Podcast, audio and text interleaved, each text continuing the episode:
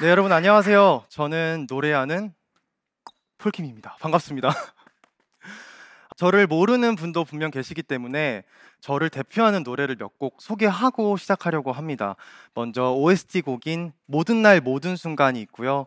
또 너를 만나 비 초록빛 길 허전의 우리 만남이 안녕 커피 한 잔 할래요 편지 있잖아 너도 아는 그 외에도 여러 곡들이 있고요 발라드 가수라고 많이 생각하시지만 저는 댄스곡도 같이 하고 있는 그런 가수입니다 제가 처음 가수가 되어야겠다고 결심했을 당시에 여러분이 이미 아시겠지만 오디션 프로그램들이 정말 많았어요.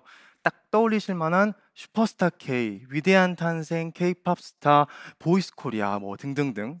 그리고 이런 프로에서 많은 분들에게 얼굴과 목소리를 알리면서 데뷔를 하게 된 경우들도 참 많았고요. 저 역시 이런 오디션에 나가서 멋지게 데뷔를 하길 꿈꾸면서 준비를 하고 있었습니다. 내가 이번에 오디션 나가서 1등, 2등, 2등 정도 해서 완전 얼굴 알리고 대박 나야겠다. 대형 소속사 들어가가지고 완전 멋진 앨범 내야지. 당시 저는 오디션을 준비하면서 카페에서 아르바이트를 하고 있었는데 제가 오디션을 앞두고 카페 사장님께 이렇게 이야기를 합니다. 저 사장님, 제가 이제 오디션을 봐야 돼서요. 오디션 나가고 나면 앞으로 카페에서 일할 수 없을 것 같습니다. 감사했고요. 죄송합니다. 정확히 3일 뒤 저는 서울역에서 친구에게 전화를 걸어서 이렇게 이야기를 합니다. 야, 나 오디션 떨어졌으니까 당장 데리러 와. 나 지금 너무 우울해. 저는 다시 똑같은 카페로 아르바이트를 복귀를 하고요. 막막한 하루를 다시 보내게 됩니다. 오늘 저는 저만의 성공 비법을 여러분들께 알려드리려고 이 자리에 나왔습니다. 폴킴 뉴규? 폴킴이 누구길래 폴킴 정도로 성공했다고 할 수 있는 건가? 쟤 진짜 건방지다, 거만하네 이렇게 생각하실 수도 있지만 저의 앞선 오디션 이야기들을 듣고 나신 후라면 폴킴이 세바시에 나와서 강연을 할 정도로 성공했구나 이렇게 생각하실 수도 있을 것 같아요. 혹시 여러분 주변에 음악하는 분 계신가요? 뭐 친구, 사촌 혹은 팔촌 아니면은 부모님, 아버님, 어머님, 아버님의 친구의 자녀분들 뭐 등등등. 제 주변에는 음악을 하는 사람이 먼 육촌으로 혜희 누나와 소희 누나밖에 없었습니다. 그때는 왕래도 많지 않아서 제가 음악을 하겠다고 처음 저 음악 하겠습니다라고 얘기했을 당시에 저의 편이 되어주는 사람이 단 한 명도 없었어요. 야, 너 음악 하지 마. 너 못해. 재능 없어. 이게 얼마나 어려운데. 이런 얘기를 많이 들었어요. 주변에서 여러분이 마침 저 가수가 꿈이에요. 저 가수가 될 거예요. 저 노래하고 있어요. 저 노래하는 가수예요. 라고 말을 듣는다면 여러분 뭐라고 말하실 것 같으세요? 제 경험을 토대로 보면은 보통 이런 얘기가 나옵니다. 야, 스케치북 나가. 너 스케치북 나가면 뜰 것 같아. 너 소속사 어디야? 야, SM 들어가, SM. 이런 얘기를 많이 들었고요. 저도 충분히 이해합니다. 저라도 똑같이 얘기했을 것 같아요. 사실 우리는 우리가 몸담고 있는 직업군 외에는 별로 아는 게 없어요. 그래서 소위 말하는 소수의 성공한 사람들을 기준으로 비교할 수밖에 없어 보입니다. 저 역시 이미 여러분이 알고 계시는 그런 유명한 뮤지션 분들을 바라보면서 저의 꿈을 키웠습니다. 저 역시 스케치북 너무 나가고 싶었습니다. 페스티벌 헤드라이너 너무 하고 싶었고요. 정말 멋진 뮤지션 분들의 곡을 받아서 멋진 앨범과 억대 뮤직비디오 찍고 싶었습니다. 저의 꿈은 TV에 나오는 소수의 뮤지션들의 단편적인 모습을 토대로 만들어지고 있었어요. 그런 기준으로 바라본 저의 현 모습은 처참하기 짝이 없었습니다. 심지어 스스로를 가수라고 불러도 되는지 혹은 직업란에 어, 뭐라고 적어야 되지? 학생이라고 적어야 되나? 가수라고 적어도 되나? 이런 확신도 없었고요. 자존감은 이미 바닥이 난 상태로 그런 위태로운 싸움을 계속하고 있던 와중에도 제가 포기하지 않고 계속했던 것이 하나 있는데요. 그것은 바로 작곡입니다. 다른 가수들로부터 차별화하기 위한 하나의 방법이었을 수도 있고요. 아니면 일기를 적듯이 혹은 자아 성찰을 하기 위한 하나의 방식이었을 수도 있습니다. 저는 정식으로 작곡을 배운 적도 없고요. 정말 어떤 천재적인 음악성이나 타고난 센스조차 없었기 때문에 곡을 쓰는 것만으로도 자존감을 굉장히 깎아내리는 작업이었어요. 1년에 한 곡도 쓰지 못한 경우가 태반이었고요. 아, 이렇게 써도 되나? 지금 이게 듣기 좋은 건가? 아, 좀 이상한 것 같은데. 이런 고민을 많이 했습니다. 그렇지만 아주 천천히 오랜 시간에 걸쳐서 저만의 소소한 이야기들을 계속 적어 나갔고요. 저의 인벤토리를 쌓아 나갔습니다. 그렇게 해서 여러 싱글과 두 장의 미니 앨범과 또 두 장의 정규 앨범까지 만들어 가면서 제 안에 있는 저의 작은 이야기들에 귀 기울이는 방법을 조금씩 더 배워갑니다. 그렇게 만든 곡 중에서 가장 먼저 많은 분들의 사랑을 받았던 곡은 다름 아닌 비입니다. 그때 역시 저는 카페에서 다른 카페에서 아르바이트를 하고 있었는데요. 그 당시에 손님이 없었고요. 또 사장님도 마침 자리를 비우셨습니다. 그래서 저는 가장 예쁜 잔을 꺼내서 손님에게 나가는 커피보다 더 정성스럽게 커피를 내려서 가장 예쁜 뷰가 있는 자리에 앉아서 커피를 손님처럼 마시고 있었습니다. 창밖을 바라보는데 갑자기 비가 내리더라고요. 그래서 이렇게 바라보고 있는데 비가 금세 그쳤습니다. 다시 비가 내리기 시작했고 멈추기를 반복했습니다. 전 생각했어요. 비가 내리다 말다 하네. 이따 퇴근할 때 우산을 챙길까 말까. 비가 내리다 말다 우산을 챙길까 말까. 이렇게 만든 비라는 노래를 가지고 가장 처음 섰던 페스티벌 무대. 당시 저는 무명에 가까웠고요. 페스티벌 무대에 선 것만으로도 감개무량한 상황이었습니다. 혹시 여러분 페스티벌 가보신 적 있으신가요? 페스티벌에 가보면 정말 다수의 가수분들이 동시다발적으로 공연을 하고 있기 때문에 본인이 원하는 곳에 가서 원하는 노래를 들을 수가 있어요. 당연히 저는 제 앞에 사람이 많이 없겠거니 마음을 굳게 먹고 실망하지 말자 하고 무대를 딱 올라갔는데 너무나 많은 분들이 제 앞에 서 계신 거예요. 제가 비가 하고 노래를 시작한 순간 엄청난 환호성이 튀어나왔습니다. 물론 저의 귀여운 외모도 한턱했습니다. 아직까지 그날의 놀라움이 생생한데요. 사실 이때만 해도 아, 이렇게 많은 분들이 나의 노래를 알고 나를 알고 있구나. 포기하지 않고 음악하길 너무 잘했다. 이런 것들이 주된 감동 포인트였는데 만약 그때로 다시 돌아간다면 저는 스스로에게 이런 질문을 했을 것 같아요.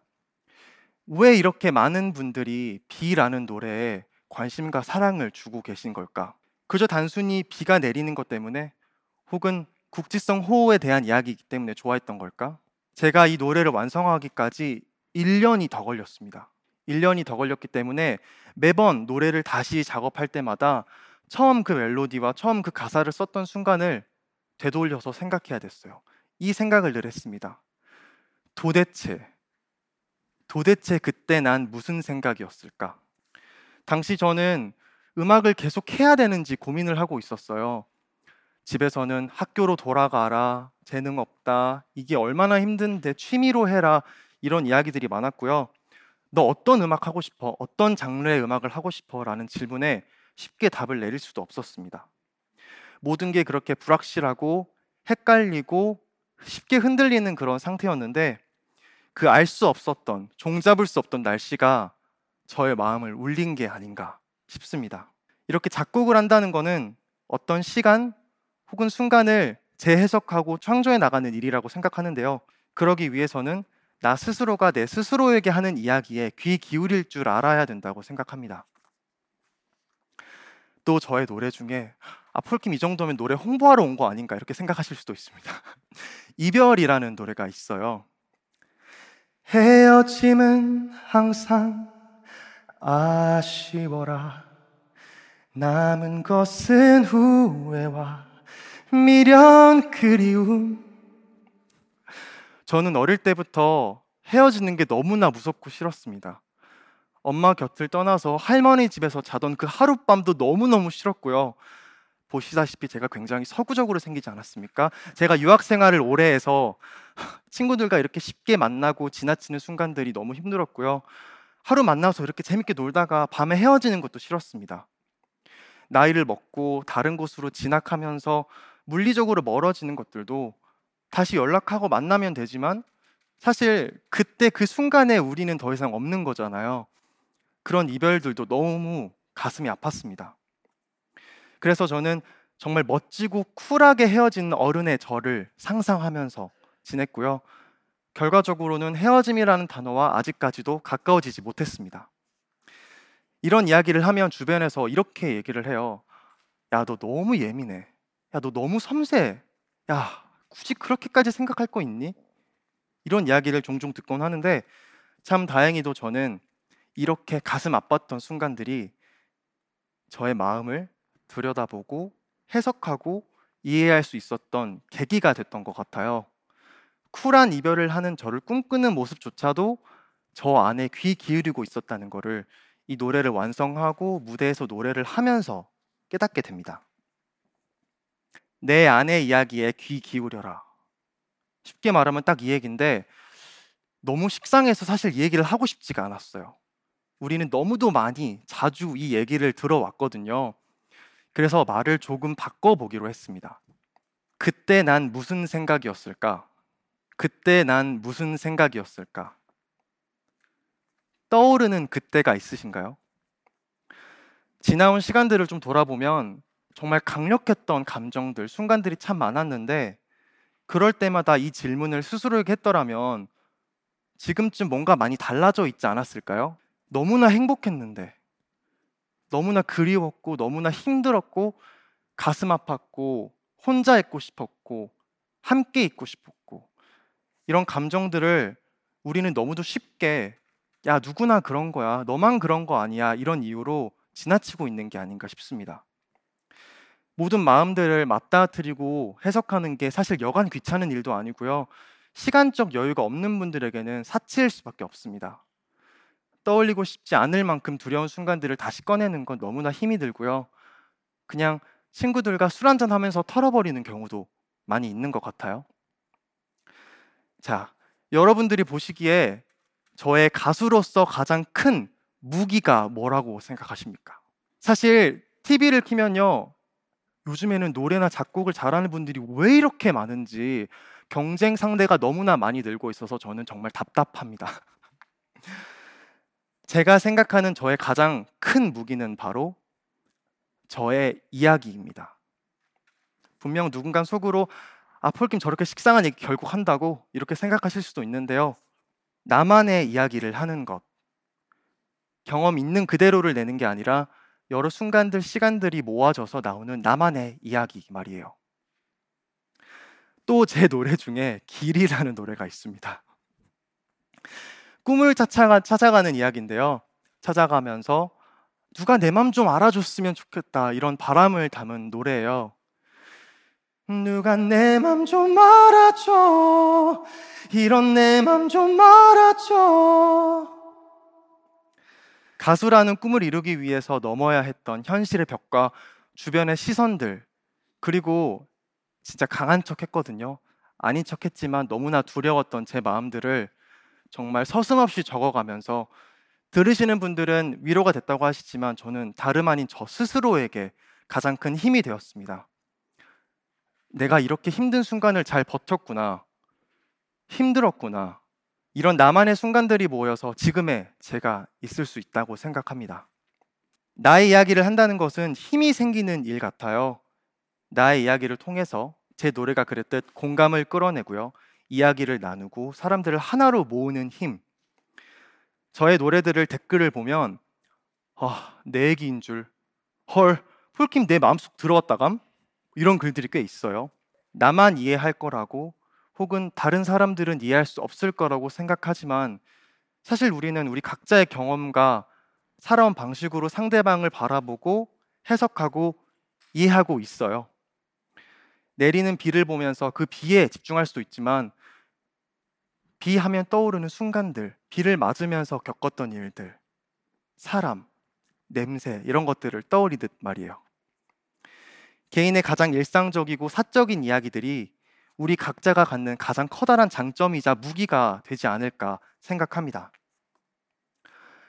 다시 한번 말하지만 저는 오늘 저만의 성공 비법을 말씀드리기 위해서 이 자리에 서 있습니다. 저는 저만의 이야기를 나누면서 누구보다 저 스스로에게 힘이 되었고요. 저의 이야기를 가장 존중했습니다. 물론 나의 이야기에 집중하려면 다른 사람의 이야기에도 귀 기울일 줄 알아야 해요. 내가 중요한 만큼 타인도 중요하잖아요. 여러분의 이야기가 얼마나 소중하고 강력한지 오늘부터라도 그 소소한 순간들을 놓치지 않고 귀 기울여서 나만의 이야기를 찾으시길 바랍니다. 그때 난 무슨 생각이었을까? 제가 사실 신곡이 나와가지고요. 너도 아는이란 노래가 나왔는데 제가 그때 난 무슨 생각이었을까? 그때 난 무슨 생각이었을까? 잔인하다 해도 모두 말해줘. 많이 들어주시면 좋겠고요. 지금까지 노래하는 폴킴이었습니다. 감사합니다.